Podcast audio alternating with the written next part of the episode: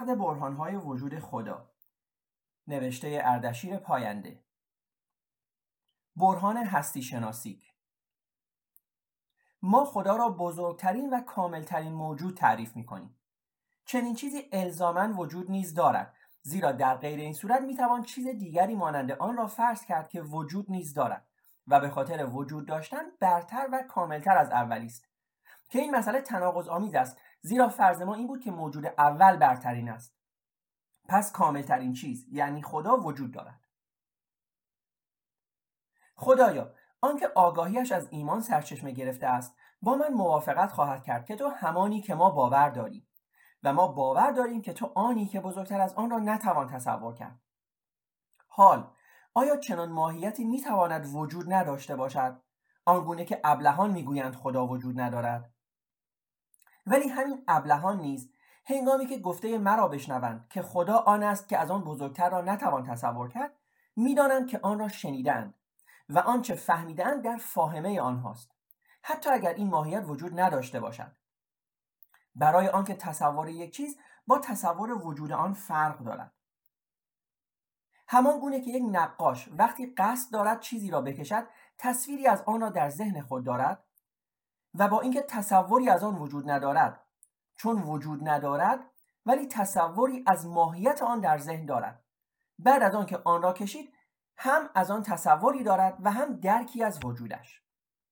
بنابراین حتی ابلهان هم باید قبول داشته باشند که تصوری از آنچه بزرگتر از آن را نتوان تصور کرد در ذهن ایشان است. چون می توانند آن را درک کنند و هرچه درک شود در ذهن هست. مسلم است. بزرگی که بزرگتر از آن را نتوان تصور کرد تنها در ذهن نیست. چون اگر فرض شود که تنها در ذهن است یعنی وجود ندارد می توان چیزی مشابه آن را تصور کرد که واقعیت نیز دارد. و چون آن چیز بزرگتر است به خاطر واقعی بودن یعنی وجود داشتن خلاف فرض است. و به عبارت دیگر آنچه بزرگتر از آن را نمی‌توان تصور کرد تنها در ذهن نیست و در واقعیت نیز وجود دارد. چون خلاف آن موجب تناقض است. پس آن موجودی که بزرگتر از آن را نمی‌توان تصور کرد حتما وجود دارد.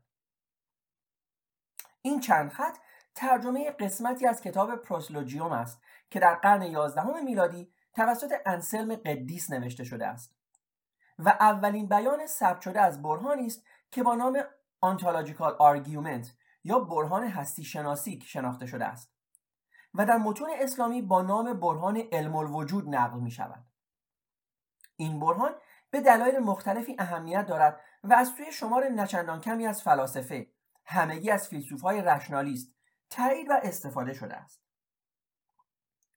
احتمالا بسیاری از کسانی که برای اولین بار متن برهان را می‌خوانند یا میشنوند متوجه می‌شوند که باید جایی در آن ایرادی وجود داشته باشد. البته این نظر تا زمانی که ثابت نشود اهمیتی ندارد زیرا می‌تواند تحت تاثیر میل یا احساس ما باشد که هیچ کدام اعتبار ندارند. با این حال اثبات نادرستی آن کار مشکلی نیست در اصل نویسنده متن که مخالفین خود را گستاخانه ابله می‌داند که با دید قدرتمدارانه کلیسای زمانش منطبق است و البته با گرایش های مشابهش در نقاط دیگر دنیا نیز همپایی می کند و حتی می توان نشانه های آن را در کتاب های درسی ایران قرن بیستم نیز دید با برهانی به جنگ آنها می رود که بیشتر خود او را ابله جلوه می دهد. ابتدا نادرست بودن برهان را به طور غیر مستقیم نشان خواهم داد. سپس ایرادهای فلسفی و بعد کلام آخر یعنی ایراد منطقی آن را هم بیان خواهم کرد. برهان به طور خلاصه این چنین است که اگر یک GCB یعنی ماهیتی که از هر لحاظ بزرگترین و برترین است را تصور کنیم دو حالت ممکن وجود دارد. یا در خارج از ذهن یا تصور ما وجود دارد یا خیر. در حالت دوم می توانیم یک EGCB را تصور کنیم که دارای تمام صفات GCB هست و به علاوه در خارج از ذهن نیز وجود دارد مسلم است که EGCB از GCB بزرگتر و برتر است زیرا واقعی است و نه تخیلی. ولی این خلاف فرض است چون فرض ما این بود که چیزی بزرگتر از GCB نمی‌تواند تصور شود و در حال تحقیق آن وجود و در حال تحقیق وجود آن بودیم. پس حالت دوم که به تناقض رسید ممکن نیست و تنها حالت اول اعتبار دارد یعنی GCB حتما در خارج از ذهن وجود دارد GCB را خدا مینامیم.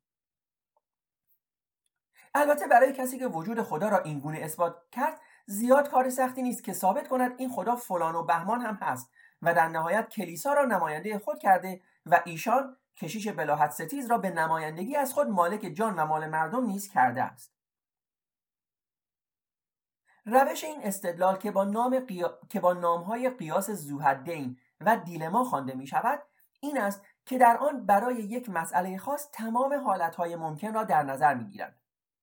هر حالتی در شرایطی خاص برقرار خواهد بود و به همین خاطر تک تک مسیرها را با فرض درستی شرط اولیه آن مسیر طی می کنند. هرگاه مسیری در انتها به بنبست برسد یعنی تناقض داخلی نتیجه می‌گیریم که شرط اولیه آن ممکن نبوده و در نتیجه خود مسیر یعنی حالت مورد نظر غیر ممکن است. از این طریق با حذف حالتهای مختلف به جواب مورد نظر می رسیم فرض کنید می‌خواهیم بدانیم گزاره P اور Q آنگاه P و Q مساوی F مستلزم چه ارزش هایی برای P و Q است؟ دو حالت را در نظر می‌گیریم که در یکی P مساوی Q و در دیگری P مساوی نقیز Q باشد. در حالت اول می توانیم Q را با P جایگزین کنیم. در نتیجه خواهیم داشت P اور Q آنگاه P and P که نتیجه آن تناقض شد. به جای F یعنی فالس true را نتیجه گرفتیم. پس فرض اولیه یعنی هم ارز بودن P و Q نادرست بوده است. اگر فرض هم ارزی نادرست باشد پس الزاما باید P مساوی نقیز Q باشد که جواب مسئله ماست. برای اینکه مطمئن شویم تمام حالتهای ممکن را در نظر گرفته ایم برای تقسیم آنها از روش منطقی و نه تجربی استفاده می کنیم و معمولا دو راه متناقض را در نظر می گیرند مانند مثال بالا. می‌دانیم که دو متناقض نمی توانند هر دو نادرست یا درست باشند. پس دو راه متناقض تمام حالتهای ممکن را در بر می‌گیرد. مثلا می‌گوییم امروز یا باران می آید یا نمی آید حالت سومی وجود دارد. یا سه حالت را در نظر می‌گیریم. عددی که بزرگتر از صفر است کوچکتر از آن یا برابر آن. حالت چهارمی وجود دارد. تم... راه های غیر ممکن را نیز از طریق نشان دادن وجود تناقض های درونی مشخص می کنند. در هر مسیر فرض اولیه را مسلم فرض می کنند سپس از ترکیب آن با مسائل دیگر به نتیجه غیرقابل قبول می رسند.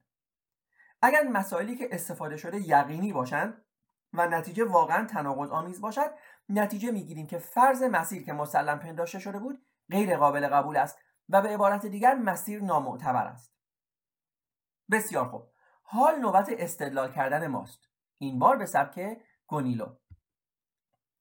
یک GCL را تصور کنید GCL بهترین و جالبترین سرزمین دنیاست که در آن انسانها در صلح و آرامش زندگی می کنند کسی به دیگری ظلمی نمی کند کسی بیمار نمی شود شیرها و ببرها علفخوارند و کاری به حیوانات دیگر ندارند. انسانها بدون اینکه کار کنند از زندگی بهرهمند می‌شوند و غیره. ممکن است GCL در خارج از ذهن ما که آن را تصور کرده این وجود داشته باشد یا وجود نداشته باشد. اگر وجود داشته باشد که هیچ ولی اگر وجود نداشته باشد یک EGCL را تصور می کنیم که دارای تمام صفات GCL هست و علاوه بر آن در خارج از ذهن هم وجود دارد مسلم است که EGCL از GCL برتر است زیرا به جای اینکه تخیلی باشد واقعی است.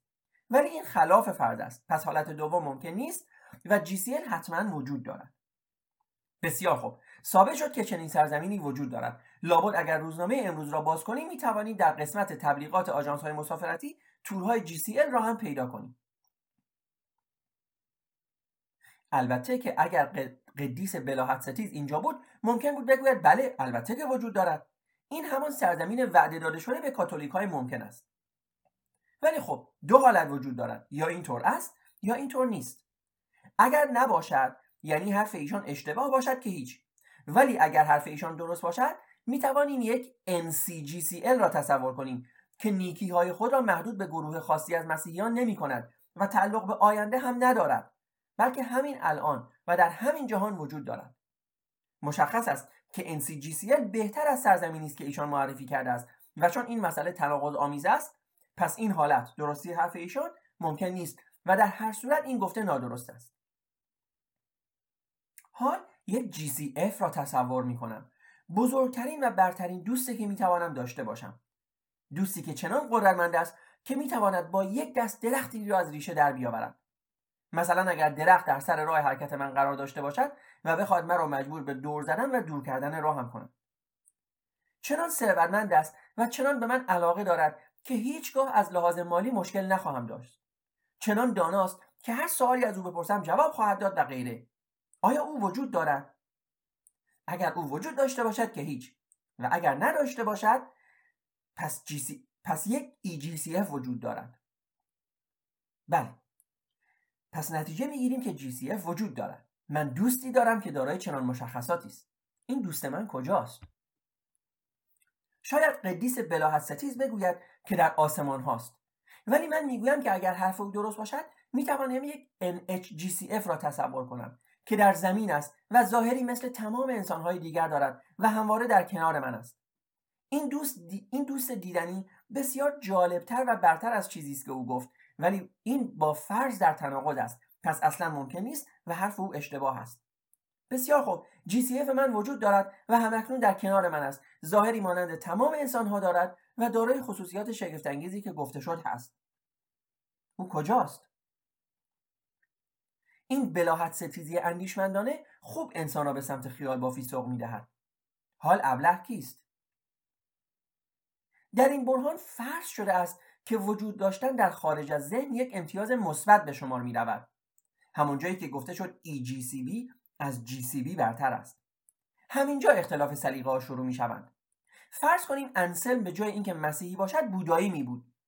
بودایی ها اعتقاد دارند که زندگی سراسر رنج است و انسان هر بار که میمیرد در جسمی دیگر دوباره به جهان میآید و رنج می‌کشد هر بار که در زندگی انسان خوبی باشد بار بعد در جسمی بهتر حلول می کند و در غیر این صورت در جسمی بدتر.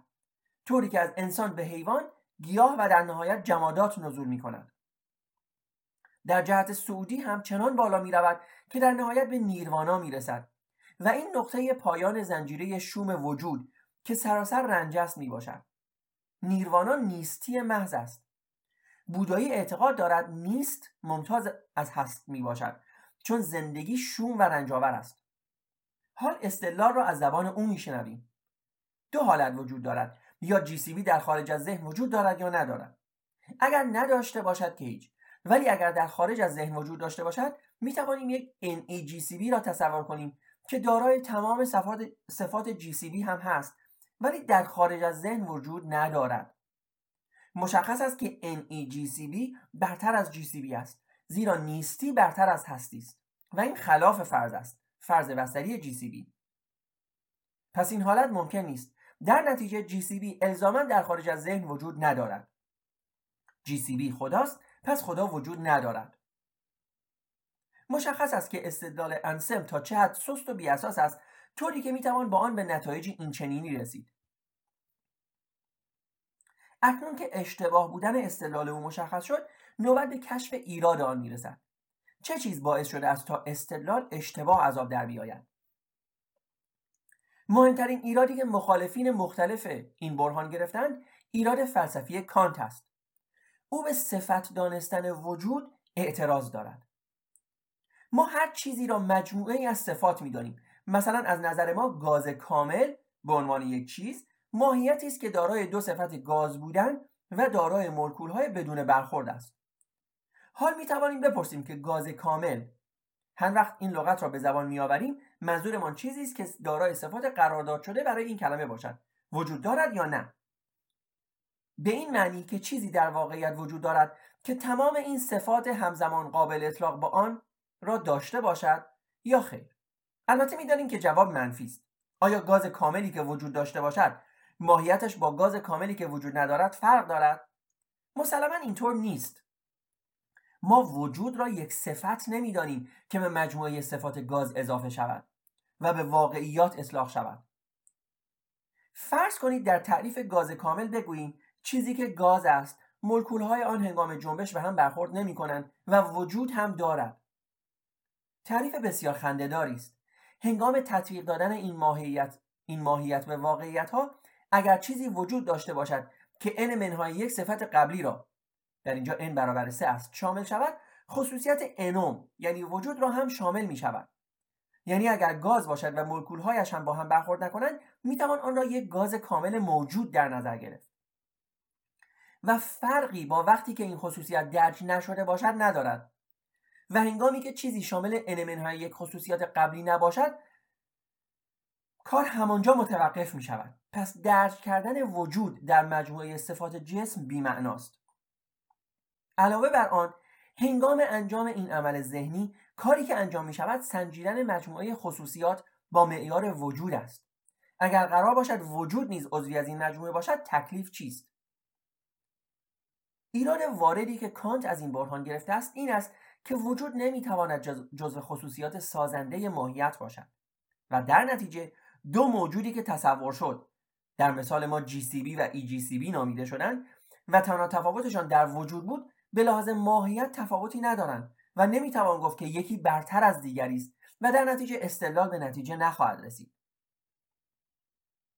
گذشته از ایراد کانت اگر بنا باشد وجود نیز یکی از خصوصیات ماهیتی باشد چرا انسل آن را هنگام شروع کار همراه با خصوصیات های دیگر داخل GCB قرار نداد که بعد از یک استدلال نما این کار را بکنند اگر وجود در ماهیت باشد استدلال انسلم اینگونه خواهد بود. موجودی را تصور کنید که از آن بزرگتر نتواند وجود داشته باشد و وجود نیز داشته باشد. دیدید که وجود دارد. به عقیده نگارنده ایراد گفته شده کاملا وارد است. ولی شخصا با این ابزار راضی نمی‌شوم. زیرا ایرادی فلسفی است و در فلسفه جای صحبت بسیار زیاد است و معمولا توافقی هم وجود ندارد. و تنها زمانی پرونده انسلم را بسته شده دانستم که توانستم ایراد منطقی برهان او را پیدا کنم. صفر. GCB ماهیتی است که از آن بزرگتر نمی‌تواند تصور شود. یک. یک GCB را در ذهن تصور کنید. دو. اگر GCB وجود دارد به پنج برو وگرنه برو به سه. سه. یک ECGB را تصور کن که دارای تمام صفات GCB است و در خارج نیز وجود دارد. چهار. EGCB از GCB برتر است. زیرا واقعی است نه تخیلی. پس چیزی وجود دارد که از GCB که قرار بود چیزی بزرگتر از آن وجود نداشته باشد بزرگتر است و این تناقض است. پس این مرحله شماره 3 و 4 مجاز نیست. برگرد به سر جای اولت یعنی دو. پنج مبارک. GCB وجود دارد. این استدلال از نظر شکل درست است. یعنی تمام حالتهای ممکن را در نظر می‌گیریم و ثابت می‌کنیم که همه حالتها یا به نتیجه مورد نظر ما می‌رسند یا بی اعتبارند ایرادی که در این استدلال وجود دارد در مرحله شماره سه استادانه پنهان شده است. اگر دقت کنید اینجا یکی از دو حالت ممکن قرار است تست شود. در این مرحله وجود نداشتن GCB فرض شده است و این فرض تا پایان این مرحله یعنی شماره چهار اعتبار خواهد داشت. ولی می‌بینیم که در ادامه کار در همین شماره سه خواسته شده است که یک EGCB فرض شود. و EGCB چیزی نیست جز یک GCB که وجود دارد. در حالی که در اینجا وجود نداشتن GCB فرض شده بود. پس می‌بینیم که ایراد از همینجاست. در اینجا وارد کردن EGCB غیر مجاز است. و به عبارت دیگر می‌توان گفت که در قسمت سوم که خواسته شده است یک EGCB را تصور کنیم کاری غیر ممکن خواسته شده. تصور EGCB در این مرحله غیر ممکن است زیرا EGCB همان GCB است که وجود دارد. در حالی که در این مرحله فرض شده است که GCB وجود ندارد. پس نمی‌توان EGCB را فرض کرد و در نتیجه نمی‌توان استدلال را ادامه داد و به نتیجه رسید. بنابراین تناقضی که در شماره چهار کشف می شود ناشی از فرض اساسی مرحله یعنی وجود نداشتن GCB نیست. بلکه ناشی از تصور متناقضی است که در این مرحله شده. اگر زواید این برهان که برای مخفی کردن حقه آن گردآوری شدهاند را کنار بگذاریم پیکر برهنه آن چنین خواهد بود. دو اگر GCB وجود دارد به پنج برو وگرنه برو به سه. سه فرض کنید که GCB وجود دارد. چهار ما فرض کرده بودیم که GCB وجود ندارد و حال می‌بینیم که وجود دارد. این دو با هم در تناقض هستند پس این مرحله اعتبار ندارد برگرد به دو پنج مبارک GCB وجود دارد. در بسیاری از متون برهان به این شکل بازگو می شود. خدا موجودی است که از آن کاملتر وجود ندارد. وجود لازمه کمال است پس خدا وجود دارد. که در این شکل که در این شکل بی پیرایه بدقوارگی آن بیشتر نمایان می شود. فردی در گوشه نشسته است. تصوری مبهم از کمال برای خود می سازد و انتظار دارد این تصور او وجودی را لازم کند به حساب او کمال مجموعه است از زیبایی، دانایی، توانایی و غیره و وجود خب شخصی دیگر هم در آن سو می نشیند و به جای کمال تصوری از گمال می پرورد. با این تعریف که گمال مجموعه است از کلروفیل قوی، تنه 20 کیلومتری، ساقه محکم، ریشه مناسب، برگ زیبا، غیره و وجود. بعد هم لابد می‌گوید ابردرخت چیزی است که از آن گاملتر وجود نداشته باشد. وجود لازمه گمال است پس ابردرخت 20 کیلومتری وجود دارد. در اینجا نیز ایراد اصلی صفت دانستن وجود است که پیش از این در مورد آن صحبت شد. می‌توان آن را بازی با کلمات نامید. بازی بسیار هنرمندانه ای که نمی‌دانم با چه هدفی انجام شده است. دروغ گفتم. می‌دانم با چه هدفی انجام شده است. تاریخچه برهان. همانطور که گفته شد تاریخ این برهان با انسلم شروع می شود بسیاری از متکلمین یا فلاسفه رشنالیست در مورد این مسئله در بخش آخر مقاله شرح کاملی آمده است. نیز آن را تایید بازگو یا اصلاح کردند. از جمله مهمترین آنها می‌توان به دکارت در قرن هفدهم اشاره کرد. مهمترین منتقد این برهان راهبی تارک دنیا به نام گونیلو بوده است که هم اصر انسلم بود و در پاسخ به انسلم کتابی با نام از سوی ابله می نویسد و نشان می دهد که با سبک استدلال انسلم می توان هر چیزی را ثابت کرد حتی چیزهایی که می‌دانیم وجود ندارند. آنچه او مثال می‌زند جزیره رویایی و فوقالعاده است که مشابه آن در این مقاله آمده است. تنها جوابی که قدیس دانشمند به او می‌دهد این است که ولی خدا با جزیره فرق می کند با این حال چند قرن پس از آن شخصی با نام آلوین پلانتینگا در پاسخ به این انتقاد می‌گوید ایده وجود جزیره که بهتر از آن وجود نداشته باشد مانند ایده وجود عددی طبیعی است که بزرگتر از آن نباشد یا خطی که کج و معوجتر از آن وجود نداشته باشد. عددی وجود ندارد. که از آن بزرگتر نباشد یا خطی که از آن کشتر را نتوان تصور کرد.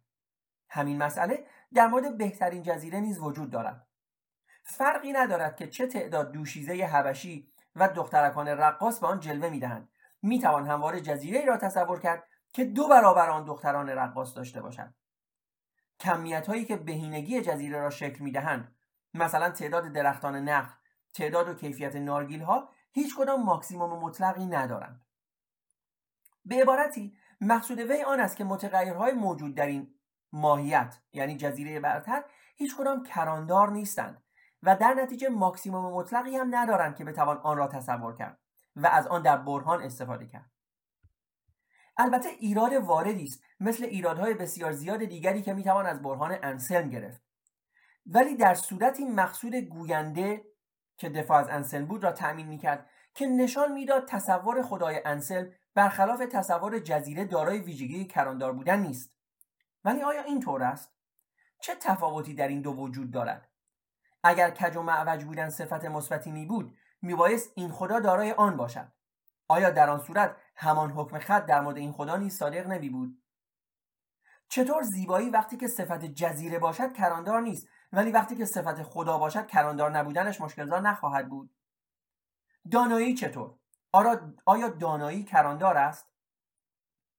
اگر فرض کنیم چیزهایی که برای دانستن وجود دارد متناهی است وجود مطلقی که همه آنها را بدارد با دانستن آنها چیز جدیدی برای دانستن به وجود می آورد که دانستن این که او همه چیزها را تا آن زمان می دانسته است می باشد اگر این چیز جدید را نداند یعنی نداند که همه چیز را می‌داند دانای مطلق نیست.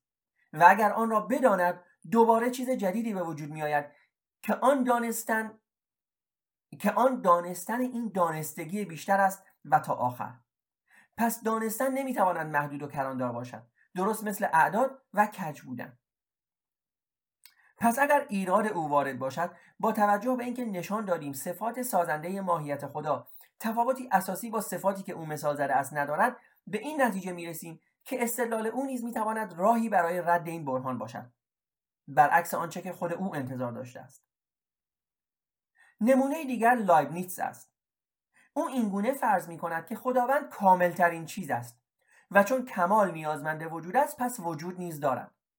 به عبارت دیگر تصور چنین خدایی در حالی که وجود نداشته باشد متناقض است پس وجود دارد.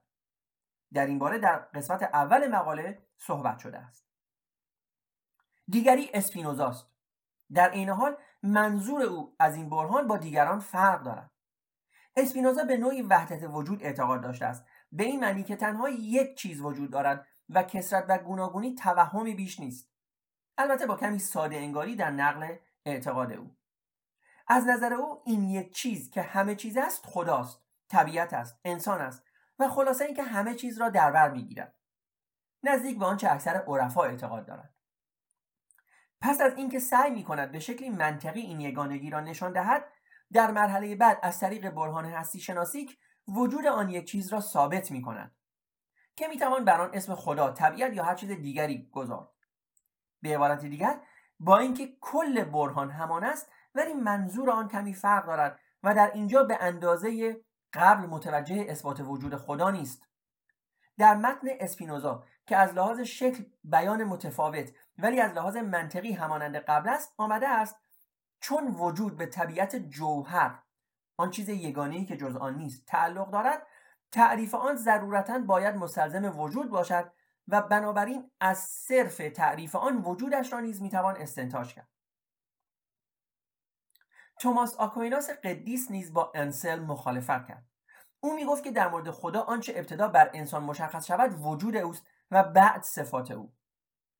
به عبارت دیگر تا انسان نداند که او وجود دارد نمی‌تواند صفات او را بداند.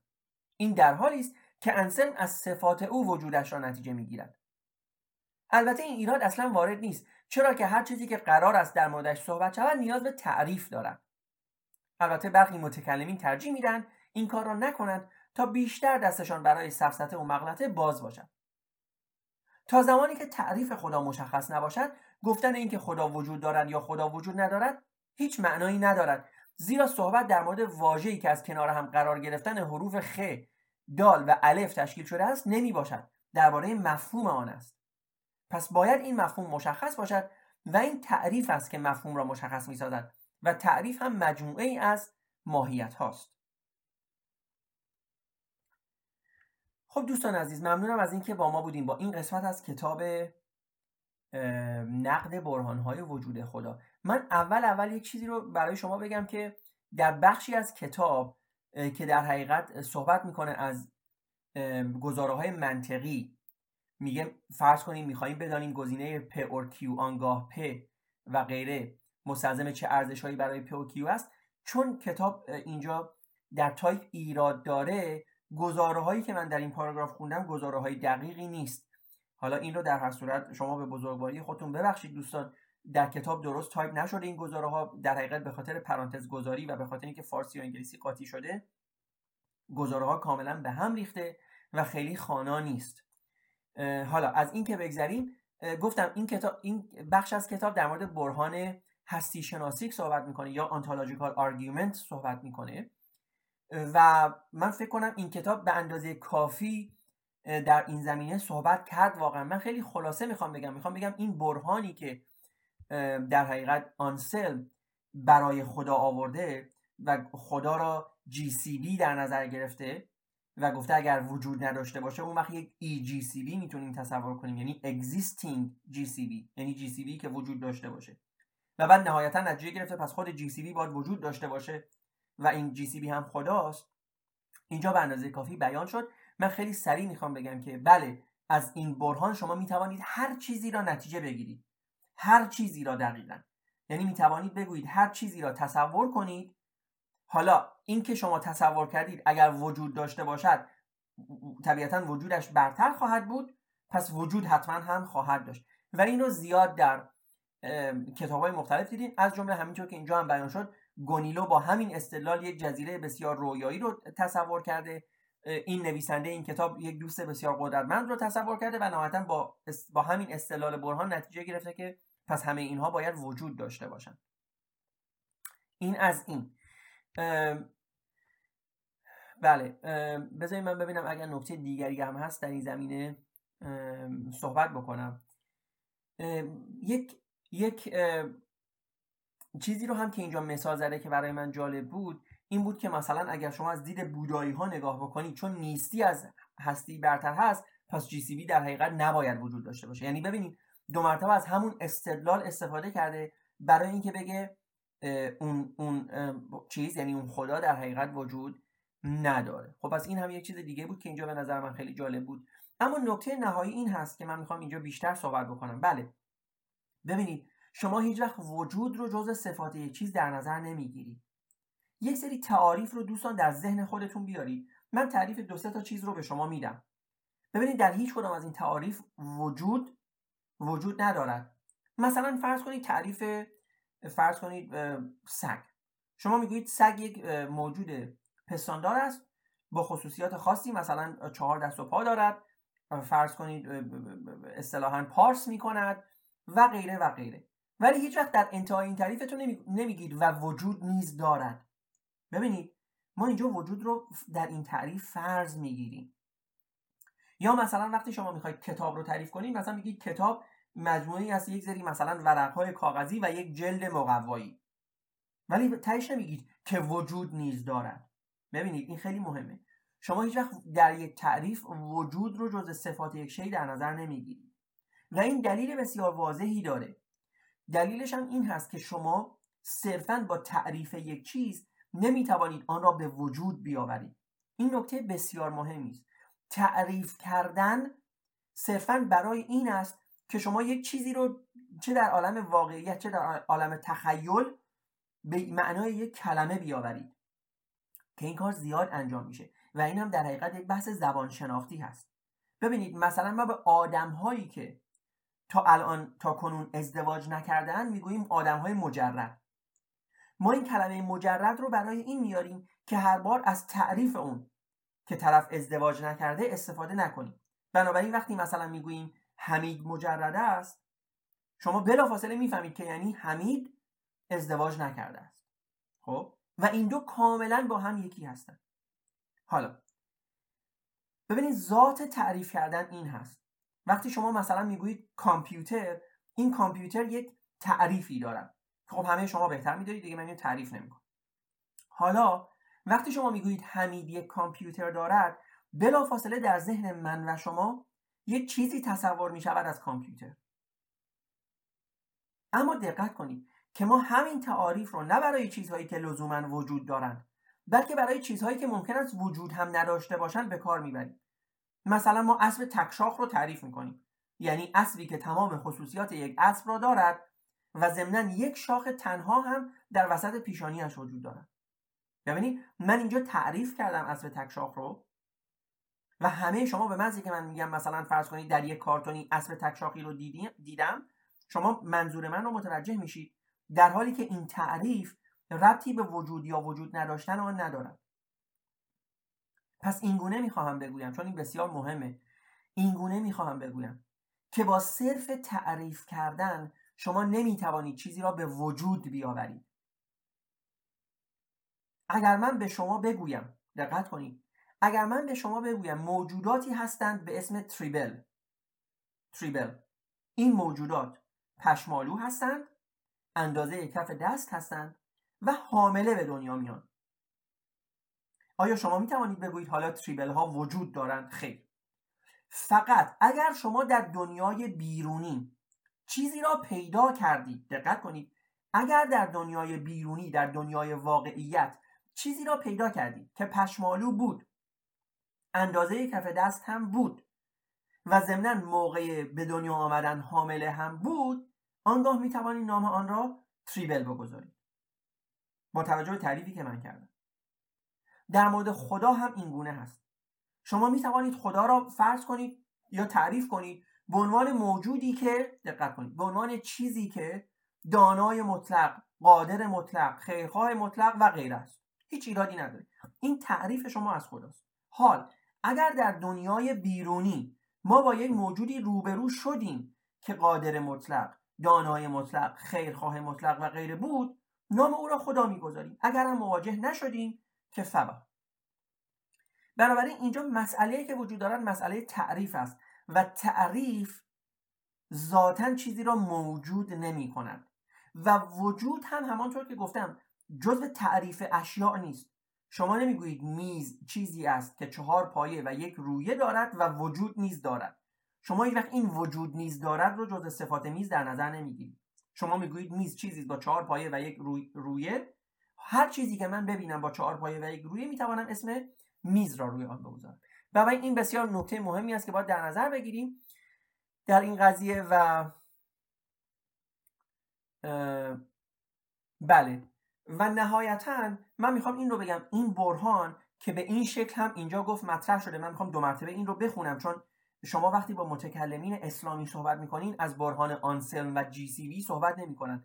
در حقیقت از این برهان صحبت می‌کنن که می‌گویند خدا موجودی است که کاملتر از آن وجود ندارد.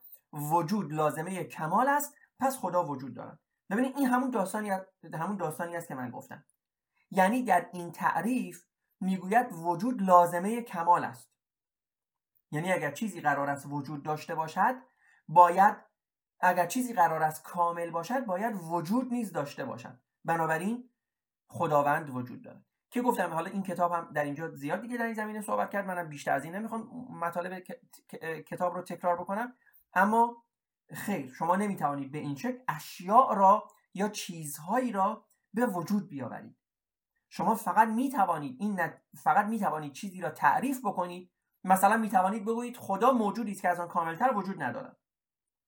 و تصور خودتون رو از موجودی است که از آن کاملتر وجود ندارد بیان بکنید. مثل همون دانای مطلق و قادر مطلق و غیره.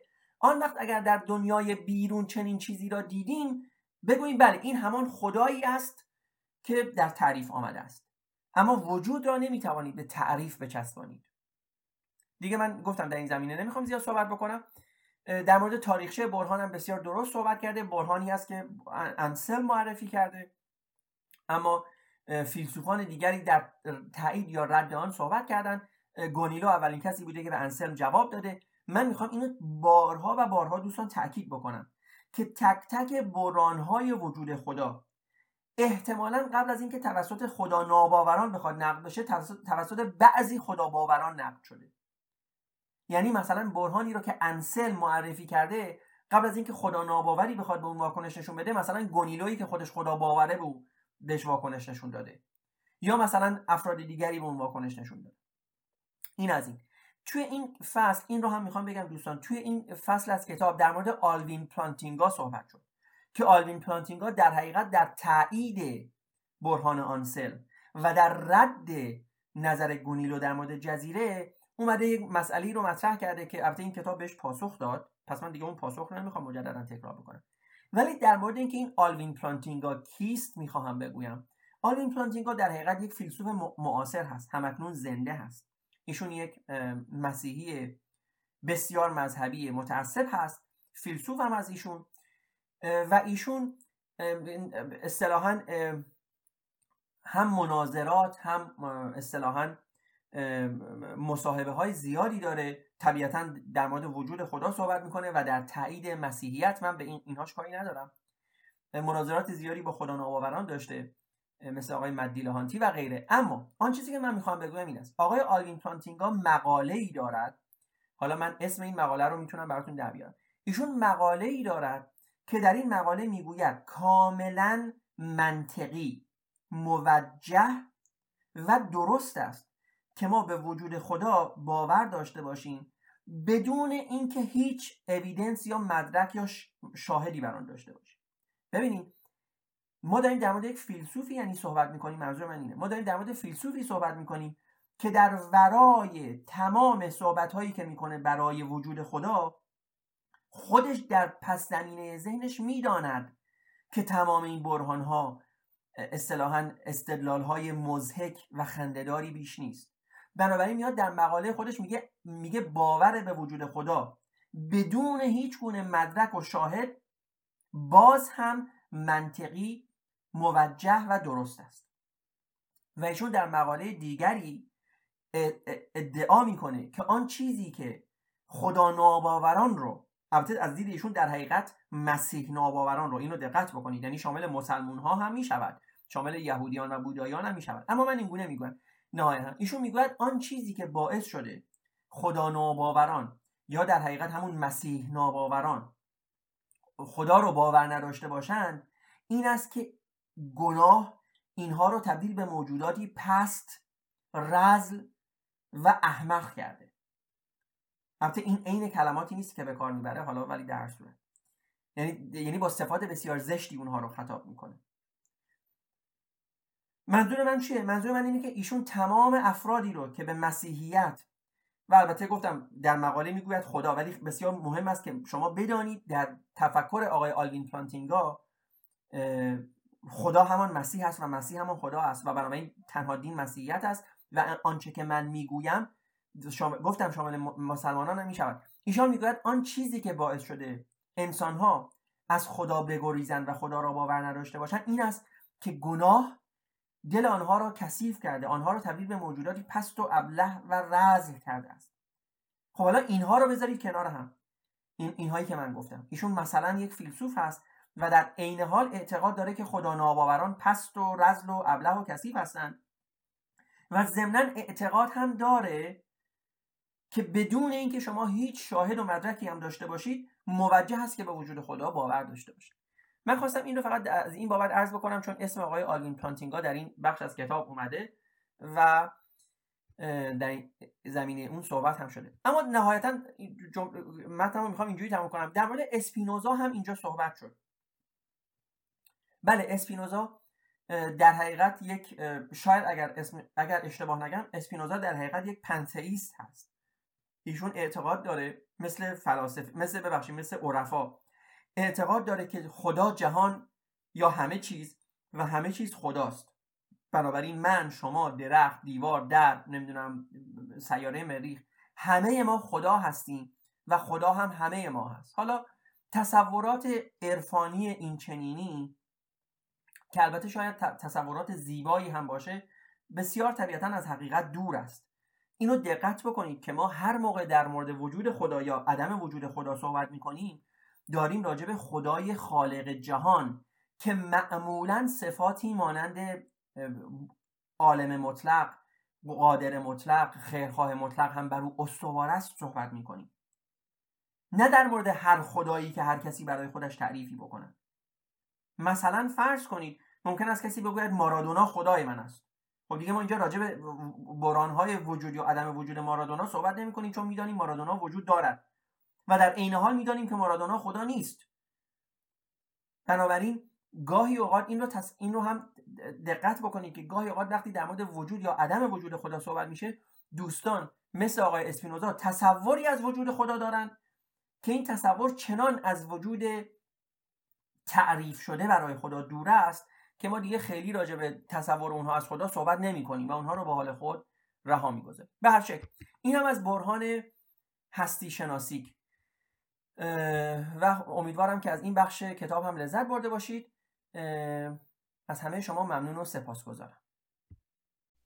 دوستان و همراهان گرامی اگر از پادکست های ما لذت می‌برید و تمایل به پشتیبانی و حمایت از تیم کوچک ما را دارید با مراجعه به وبسایت www.patreon.com Talk تبدیل به یکی از حامیان مالی و patron های ما شوید.